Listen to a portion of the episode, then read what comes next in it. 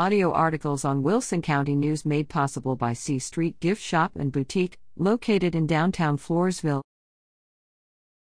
JV Peretz demolish Lytle in two.